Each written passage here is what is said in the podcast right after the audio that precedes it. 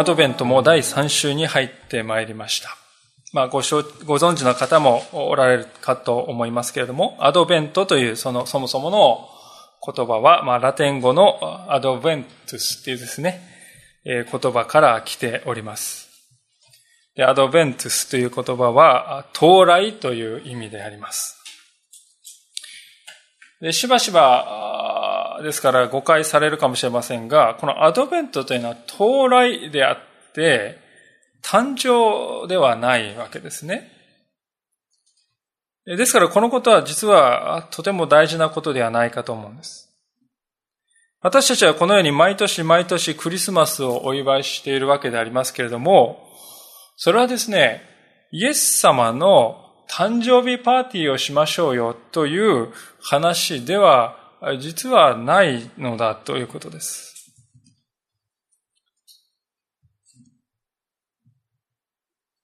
誕生日と言いますのは、赤ちゃんがですね、生まれてきたことをまず喜んで、その後はですね、また1歳、2歳、3歳と年を重ねていくことをですね、毎年喜ぶという、そういう記念日であろうかと思いますが、私たちはですね、このクリスマスにイエス様に対してですね、ああ、生まれてよかったですね、ってお祝いしてあげてるわけじゃないですよね。そうではなくて、このクリスマスとは、救い主が私たちのただ中に到来してくださったと。訪れてくださった。それを喜んで、それを感謝しているということであります。で、それだけではなくて、その救い主がもう一度世に到来なさるということを信じ、期待し、待ち望んでいる。それがクリスチャンでもあります。ですから私たちは過去に起こったことをですね、ただ毎年毎年振り返りましょうよと言って、このクリスマスを行っているんだけではないですよね。むしろ未来に起こる救い主の到来への期待と希望をですね、この時新たにされていく。それがこのアドベントの期間でもあるのだということを今日まず心にしっかり覚えたいのであります。さあ今日はアドベントのその期間としてはとても珍しいかもしれませんが、エレミア書からご一緒に学ばせていただきたいと願っています。なぜエレミア書を選んだかと言いますと、それには理由があります。それは、エレミアという人ほどメシアの到来を絶望していた信仰者は他にいないであろうと思われるからであります。預言者エレミアという人はどういう人であったか。彼が生まれた場所は、エルサレムから北に 4km ほどのところにあります、アナトテという小さな村でありました。でこの村は祭祀の町として知られていましたから、エレミアもですね、何らかのこの祭祀的な働きをしていたかもしれません。で、その彼がですね、若くして、まあ、祭司見習いのようにして歩んでいたかもしれませんが、その彼が預言者として召された。これはいつのことであるかというと、紀元前の627年と、これは正確に分かっているんですよね。で、この時彼はおそらく20歳程度だっただろうということです。で、神様に預言者として召された当時のですね、当初のエレミアは明らかに気が進まなかったようですよね。一章の六節では有名な言葉ですけれども、神様にですね、飯に対してエレミアはですね、いや、私はまだ若くて、どう語っていく、語ったらいいかわかりませんとわざわざ神様に申し上げているのであります。でこれは単にですね、私は経験が足りないから、あちょっと無理ですと、それだけじゃないんですよね。預言者として生きるということは神の言葉をですね、神様が語られた通りに人にですね、告げないといけない、そういう働きであります。で当然神様はですね、厳しいことをですね、時に語れることもあるんです。人々がですね、耳に痛いと思うことも、神様が語れと言われたら、そのまま語らなくてはならないんですよね。で、するとですね、どうなるかというと、煙たがれるんですよね。煙たがられる。時には憎まれさえする。そんなマイナスなことばっかり言うなよ。もっと励ます言葉言えよ。いいことを予言するべきだ。そう罵られるのです。預言者として生きるということは、ですから、神の言葉と人の言葉の間でですね、こう、板挟みのようになってですね、えー、押しつぶされそうになる。そういう職務ですね。誰が好き好んで引き受けると思うだろうかというところですね。しかもエレミアがこの預言者に召された紀元前627年という時代はですね、中近東がですね、政治的に非常にきな臭くなってきた時代でありますね。すでにこのエレミアが召された時代から100年前には何が起こってたかというとですね、まあ今のイラクのですね、南方、真ん中のあたりはですね、本拠地とするニネベというところを本拠地とするアッシリアという大国が、イスラエルをですね、に侵略をしてきて、そしてイスラエルの北半分を破壊されて、そして人々は奴隷として引いていかれた後は何も残らないという、そういうこと、事件が起こっておりました。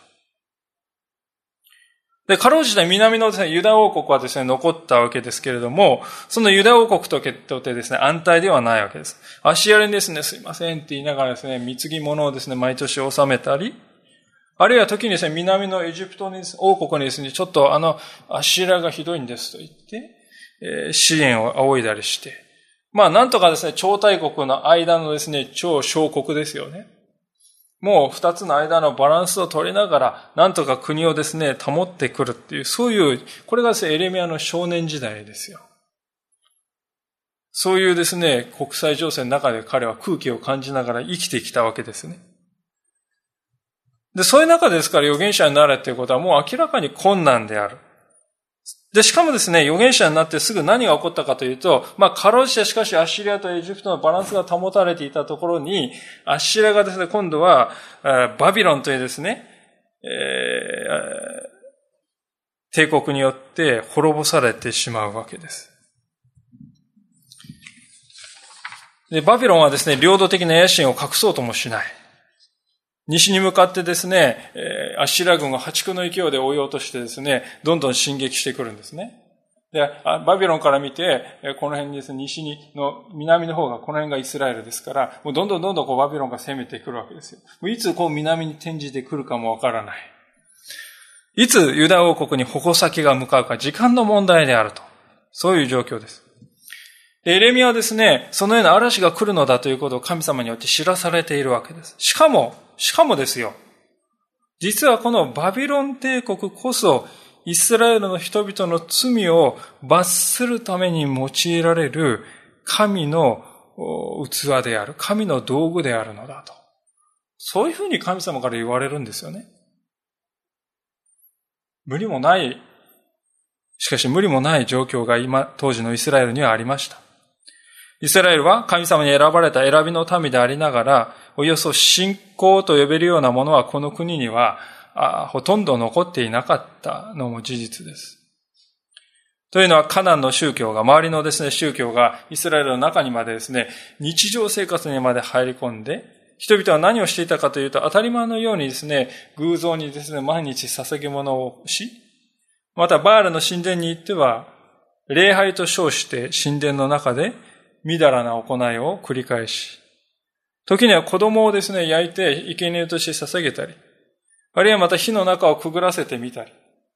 そのようなことをですね、日常的に行う国になっていました。エレミアはそのような絶望的に堕落している国のただ中で声をですね、枯らしながら、誠の神に立ち返ろう。そういう人々に訴えた。もしそうしなければ迫り来るバビロンがこの国を滅ぼすであろう。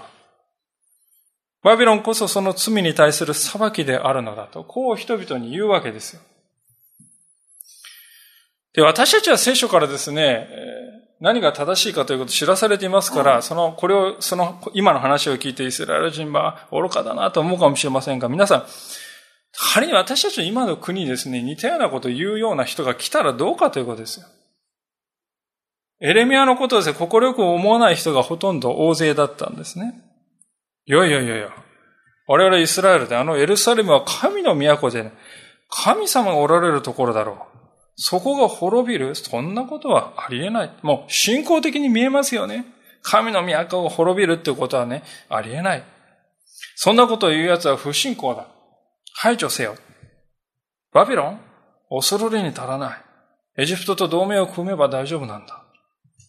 エレミアはあんなことばかり言って偽預言者だ。まあ、そのようにですね、語ってくる、反応してくる、あまりにも堅くなな同胞たちの姿を目の当たりにして、エレミアはもうくじけそうになります。何度もくじけそうになる。そして彼はですね、エレミア書の中でこうさえ言っております。私は生まれてこなければよかったんだ。私の生まれた日は呪われよ。まあ、あの、養父がですね、言っているようなことをエレミアは言ったりしています。もう神の言葉を語ることは私にはできない。本当のことをいくら語っても人々はその語ったこととは反対の方向に突き進んでいくのであります。あたかもですね、ここから歩いていけばその先には絶壁があると分かっているのにですね、人々がこう、いくら語って、そちらの先は絶壁だと言っているのにですね、いや、こちらがいい道だと言ってですね、絶壁に向かってこう突き進んでいるのを見ているわけですよね、エレミアは。それは辛い。しかもそれだけならともかく、神様もこう言われるわけですね。11章の11節のところでは、こういう言葉が記されております。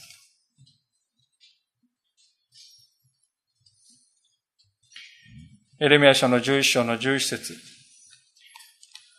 それゆえ主はこうおせられる。見よ、私は彼らに災いを下す。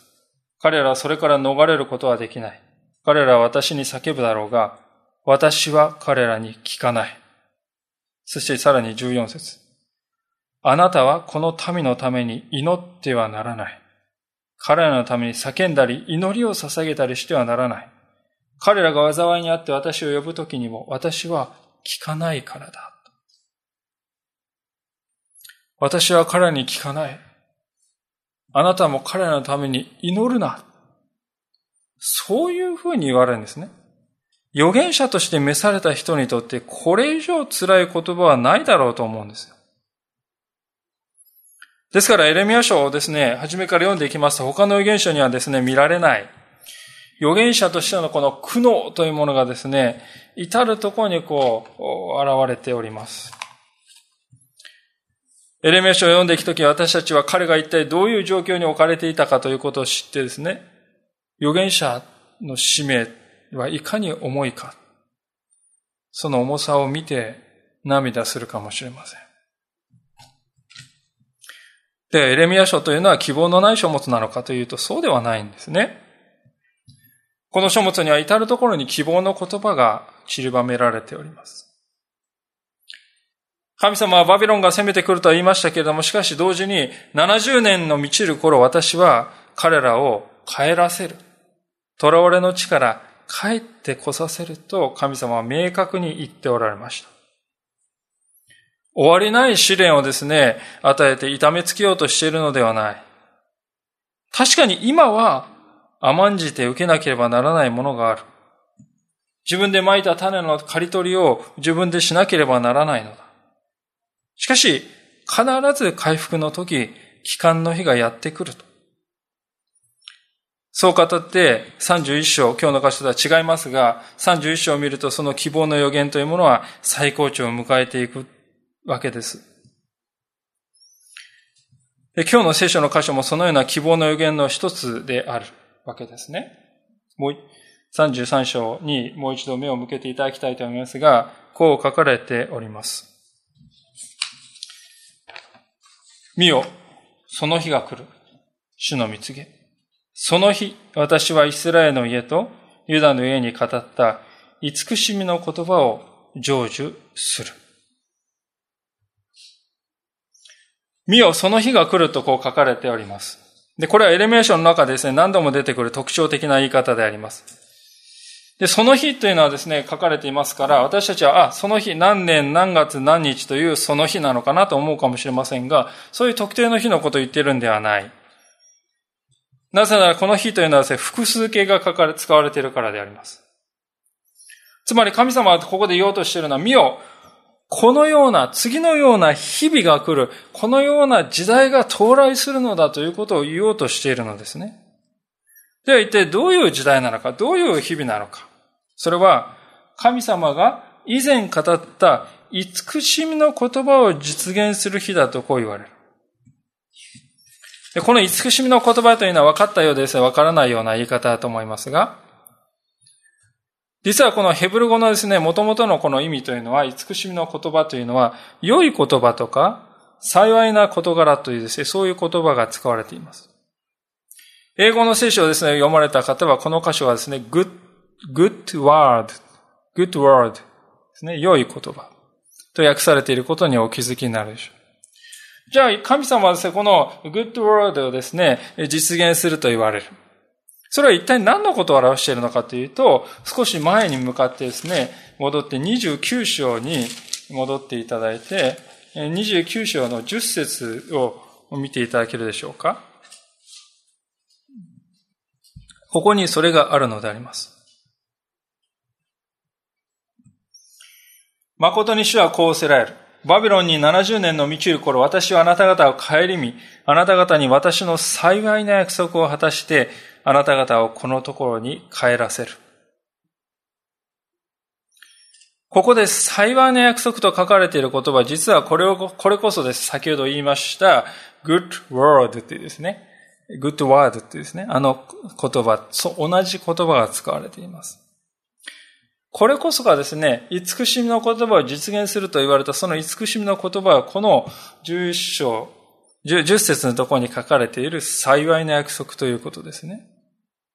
で、その次にですね、皆さん何が書かれているかというと、11節以降はクリスチャンであれば知らない方がいないのではないかと思われるほど有名な言葉です。あの言葉です。私はあなた方のために立てている計画をよく知っているからだ、主の蜜げ。それは、災いではなくて平安を与える計画であり、あなた方に将来と希望を与えるためのものだ。あなた方が私を呼び求めて歩き、私に祈るなら、私はあなた方に聞こう。もしあなた方が心を尽くして私を探し求めるなら、私を見つけるだろう。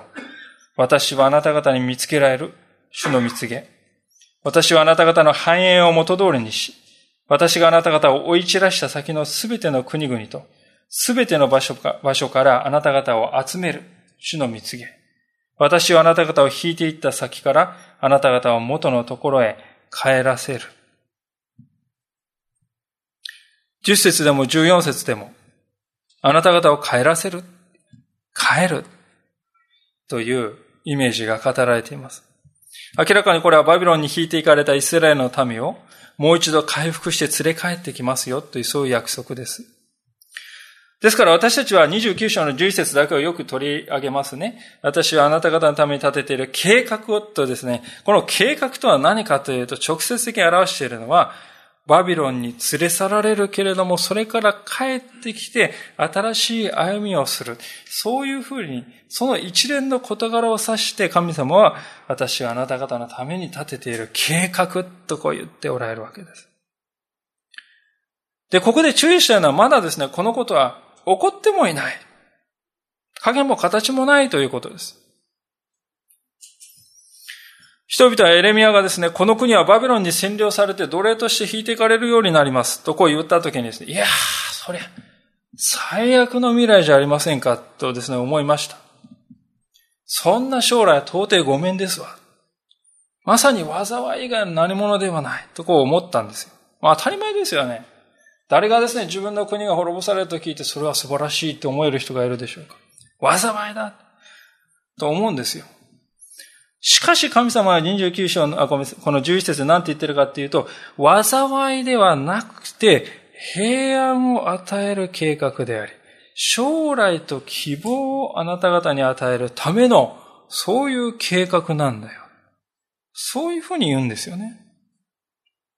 え、国が占領される？報酬として引いていかれる、それがどこが将来とか希望があるんですか？常識に考えればそう思いますが。見ているものが違うんですね。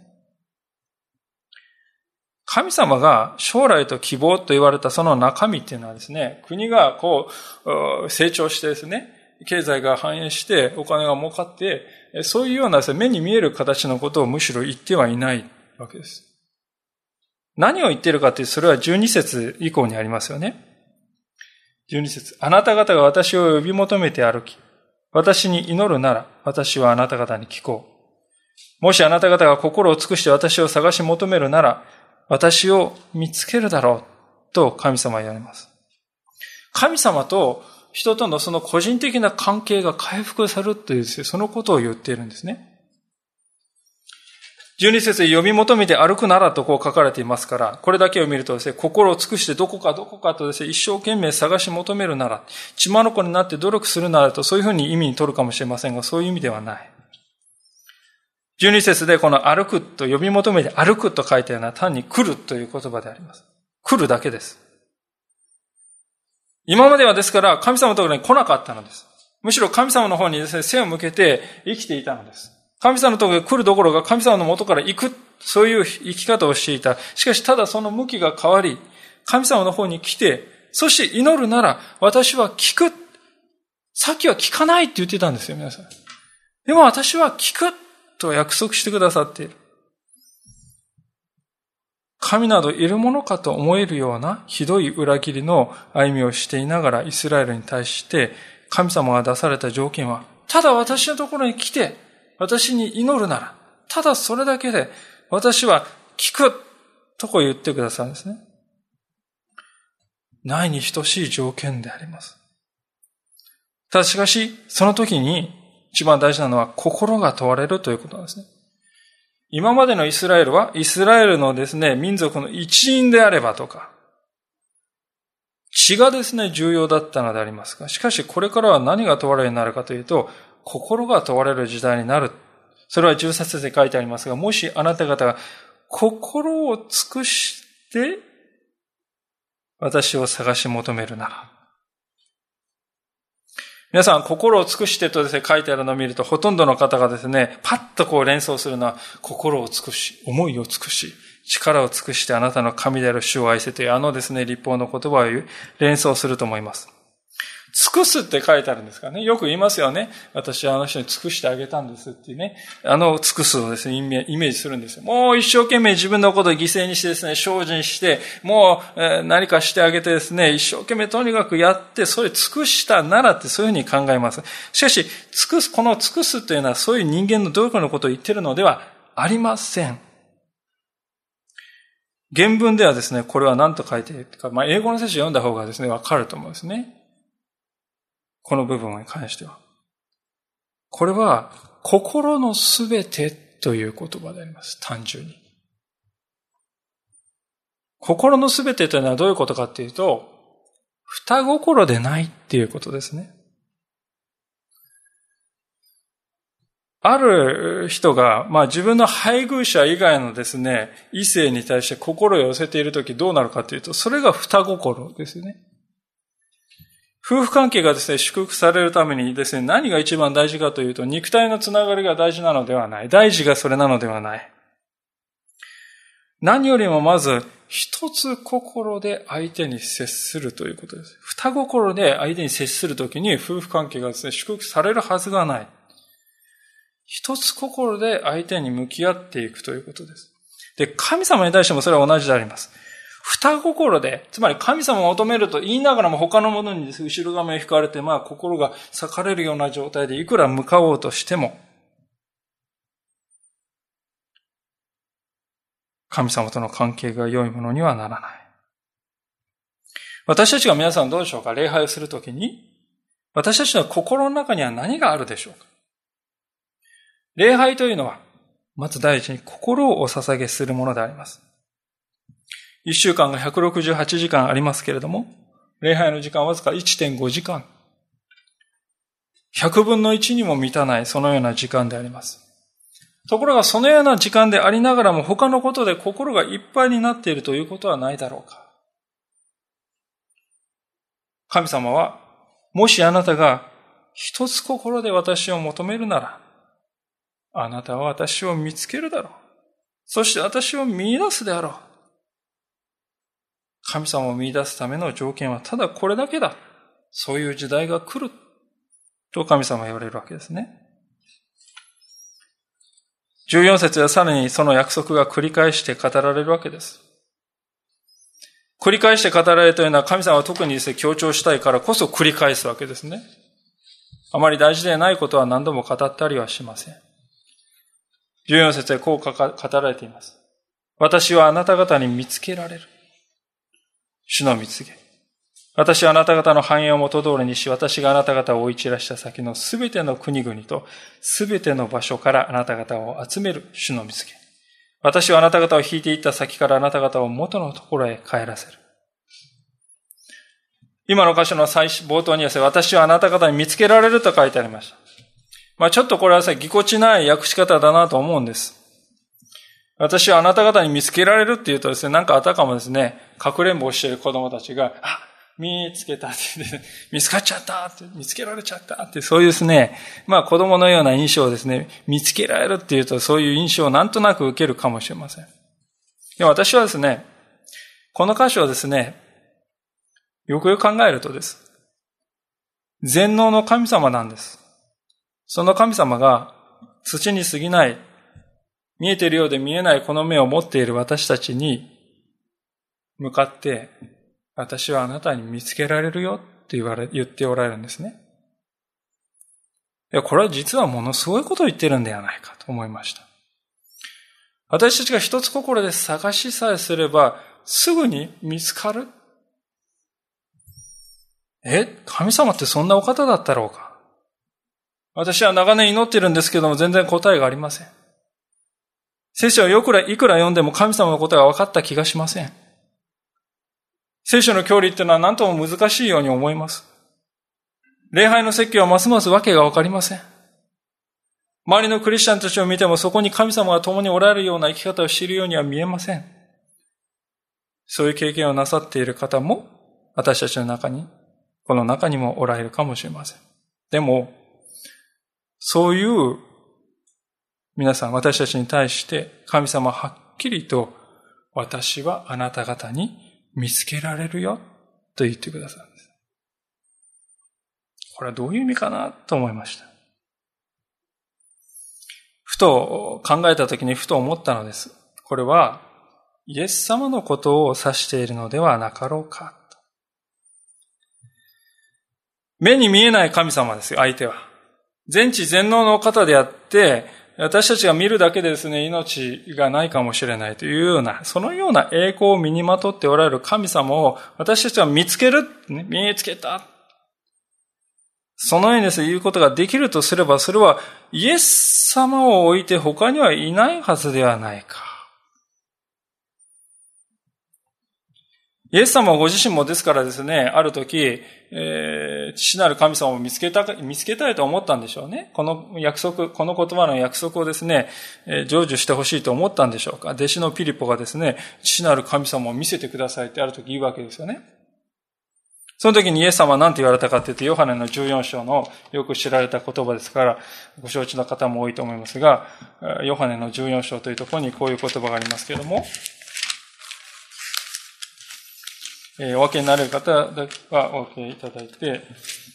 ヨハネの14章のところに、まあそうでない方、お聞きいただければ幸いでありますが、ヨハネの14章。イエスは彼に言われたピリポ。こんなに長い間あなた方と一緒にいるのに、あなたは私を知らなかったのですか？私を見た者は父を見たのです。どうしてあなたは私たちに父を見せてくださいというのですか？私が父におり、父が私におられることをあなたは信じないのですか？私があなた方に言う言葉は、私が自分から話しているのではありません。私のうちにおられる父がご自分の技をしておられるのです。私が父におり、父が私におられると私が言うのを信じなさい。さもなければ、技によって信じなさい。イエス様がここで言われたことは明らかであります。それは、神はイエスにおいて完全に見出されるということです。イエス・キリストの姿を見出したときに、見たときに、私たちはそこに神を見るということです。イエス様が言っておられるのはそういうことであります。ですから、神様はエレメアに対して、私はあなた方に見つけられるとこう約束してくださった予言は、イエス様を見るときに完全に成就するのだということですよね。それがですね、皆さん、災いではなくて平安を与える計画であり、将来と希望を与えるためのものだと言われた、その計画、それがイエス・キリストにおいて成就するということです。でそう考えるとですね、今日の33章の15節で書いてあることの意味が見えてくるんではないかとこう思うんですね。エルメアの33章の15節に戻りますけど、こう、神様は言っておられます。その日、その時私はダビデのために正義の若枝を芽生えさせる。彼はこの国に抗義と正義を行う。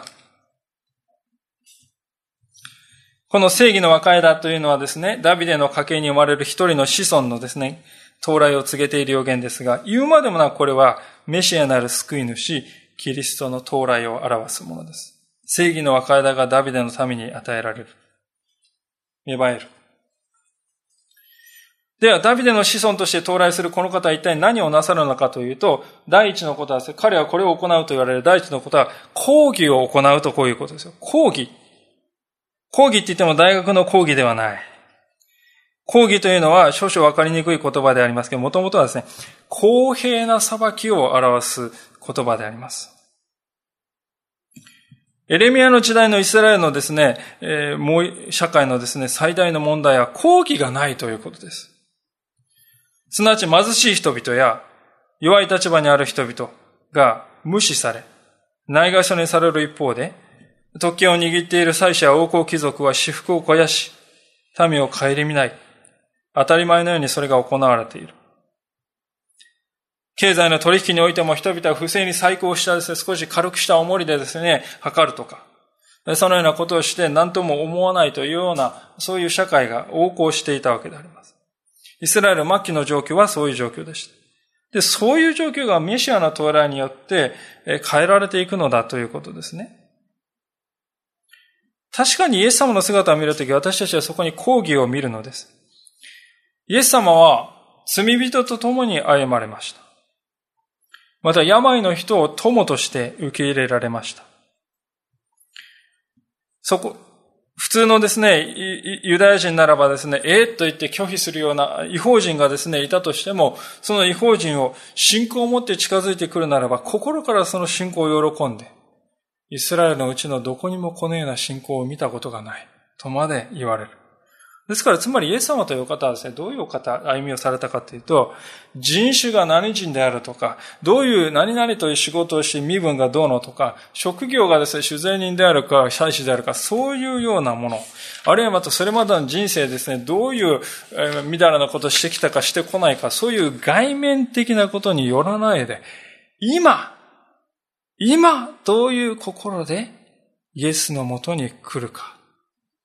それだけが問われるという時代が到来したということです。今、あなたはどういう心でイエスのもとに来るのか。それだけが問われる。これ以上にですね、公平なあり方というのはないと思うんですね。それはまさに、あれほど主に背いておきながらですね、あなたが私のところに来て祈るなら私はあなたに聞くと言ってくださる。約束してくださっているんですよね。その、イスラエルに対する約束。それとですね、同じですよね。あなたがこれまでどうである、今どうである、これまでどう歩んできた、今何をしているか、それはといい、それは問題ではない。今あなたは私のもとにどのような心で来るか。私はそれを知りたい。イエス様は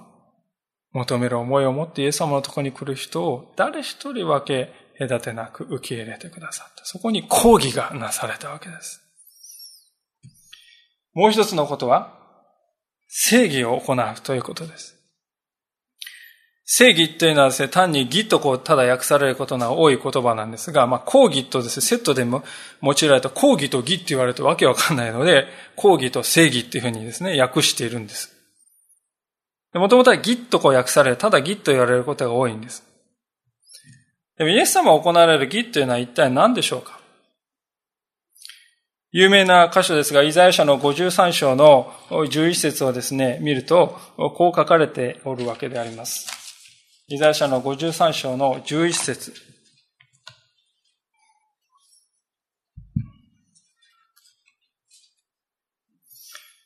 彼は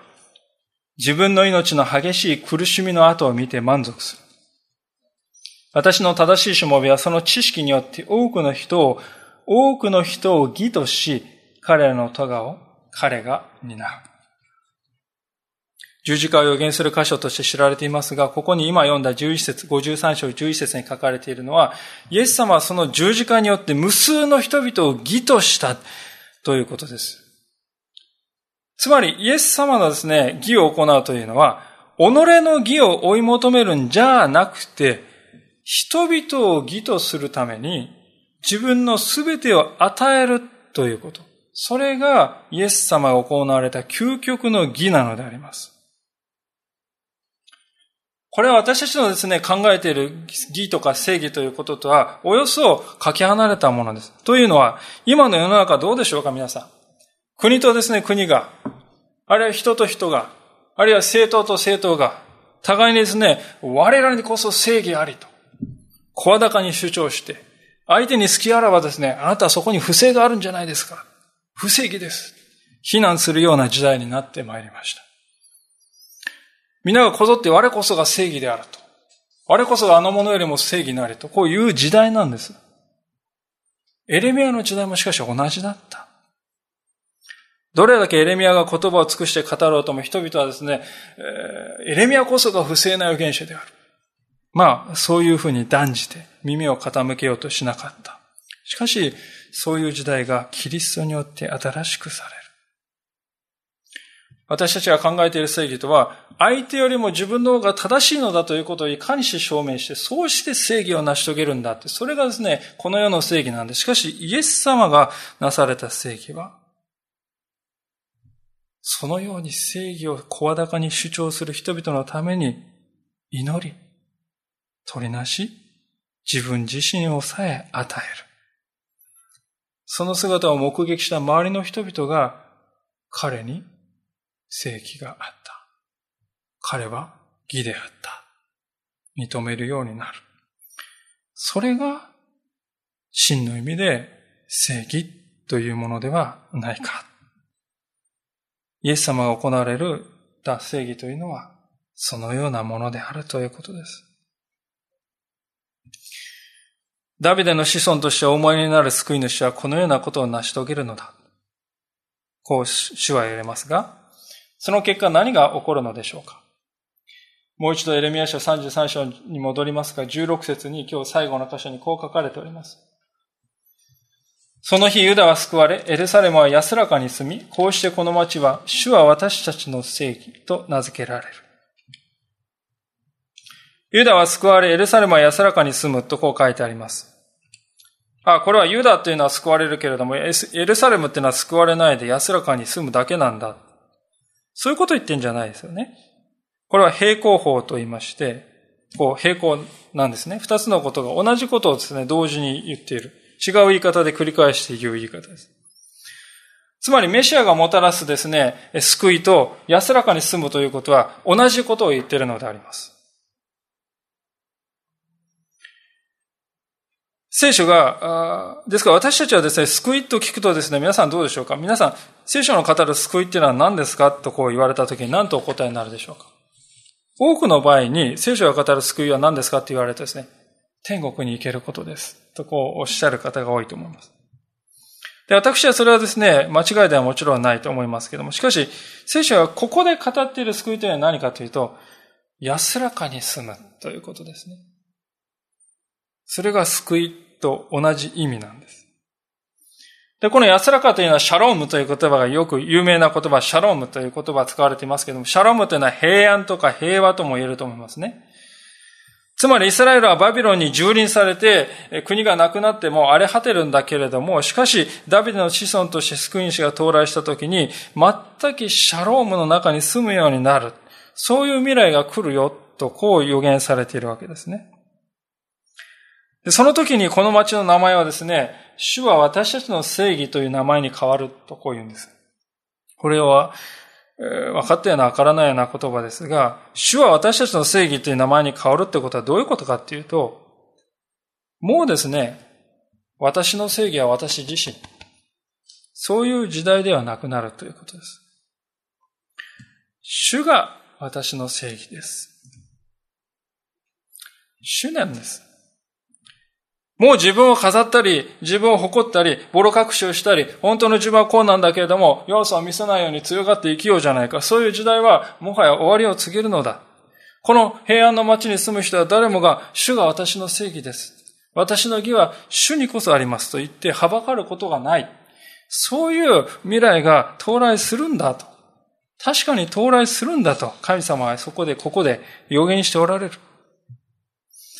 ですからそう考えるとですね、明らかにこの予言というのは、エレミアの時代から70年後にですね、イスラエル人が解放されて国に帰ったその時代のことだけを言ってるんじゃないですよね。またイエス様が来られた2000年前のあの一時のですね、エルサレムの街のことを言ってるんでもないでしょう。それだけでもないでしょう。この箇所は、メシアであるキリストが王として完全に到来された時に何が起こるかということをあらかじめ予見しているものだと言っても良いと思うんですね。目視録の21章というところにこう書かれております。あちこち今日は開けて、えー、恐縮ですけれども、目視録の21章にこう書かれています。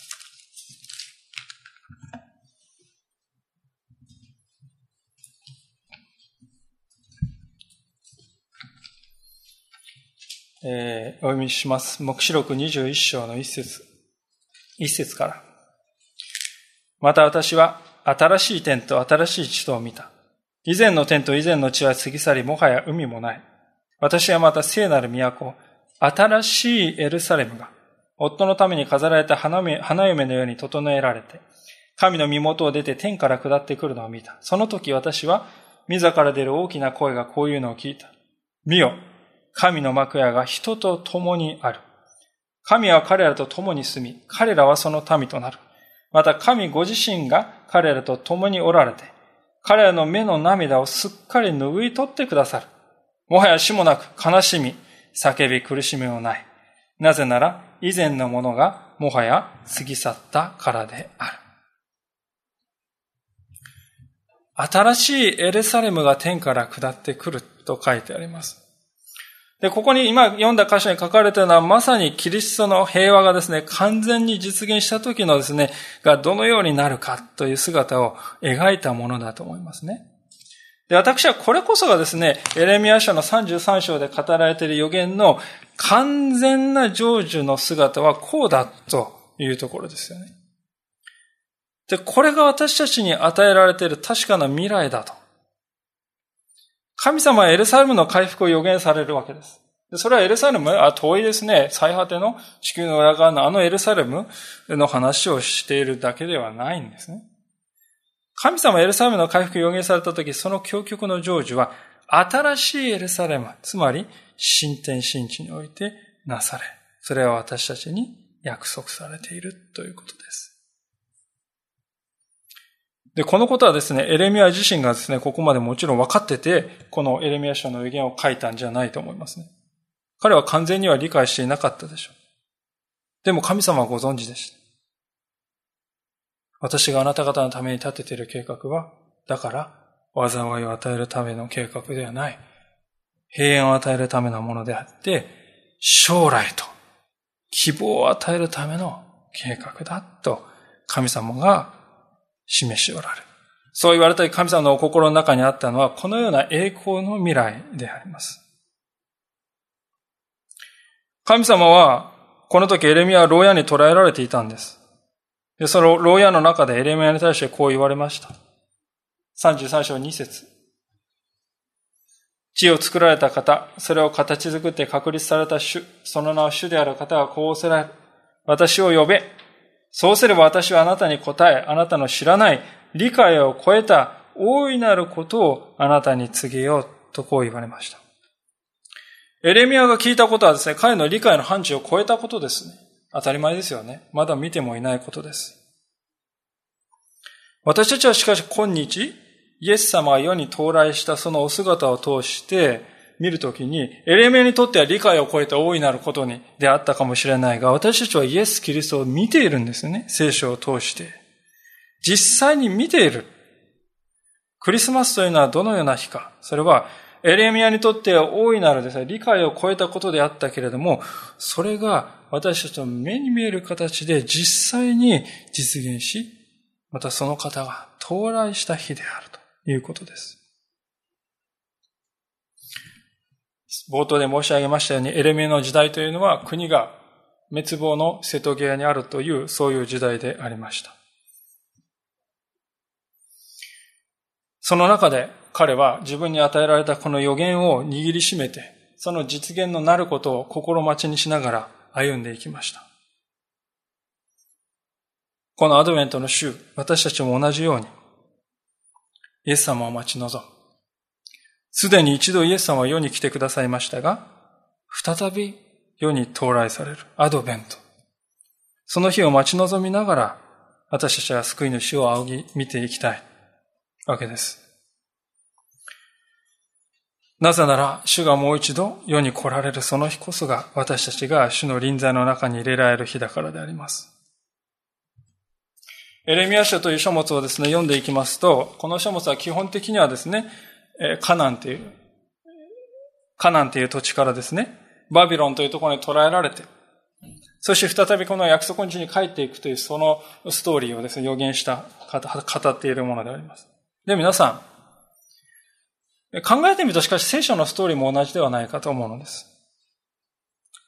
なぜなら、エデンという約束の地を罪の家に追われた。その人々が目視録において再び新しい約束の地に戻ってくる。それを成し遂げるお方がイエス・キリストであると。ですから聖書はですね、イスラエルのため約束の地からバビロンに行き、また戻ってくるというストーリーと、私たち人類のです、ストーリーを重ね合わせて語っているんでありますね。聖書は今日ですね、エレミアの唇を通して単にイスラエルの国の一国の話をしているんじゃないんですね。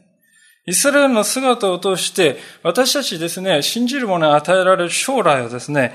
すべての人に、信じるすべての人に与えられる将来を予見しているのであります。歴史の初めで人類が追われた神のですね、あの栄光の臨在の身元に私たちを帰らせるその計画が、それが聖書から初めから終わりまでですね、のストーリーで語ろうとしているのはそういうことですよね。いかがでしょうか？皆さん、このクリスマスは？皆さんはどのような心でお迎えになるでしょうか？見よ、その日が来ると神様は言われたその第一の成就を私たちはすでに見ました。その限りない喜びを私たちは噛み締めながら、その完全な成就を心から願って、このアドベント、到来の待ち望む時を過ごさせていただきたいと思います。お祈りいたします。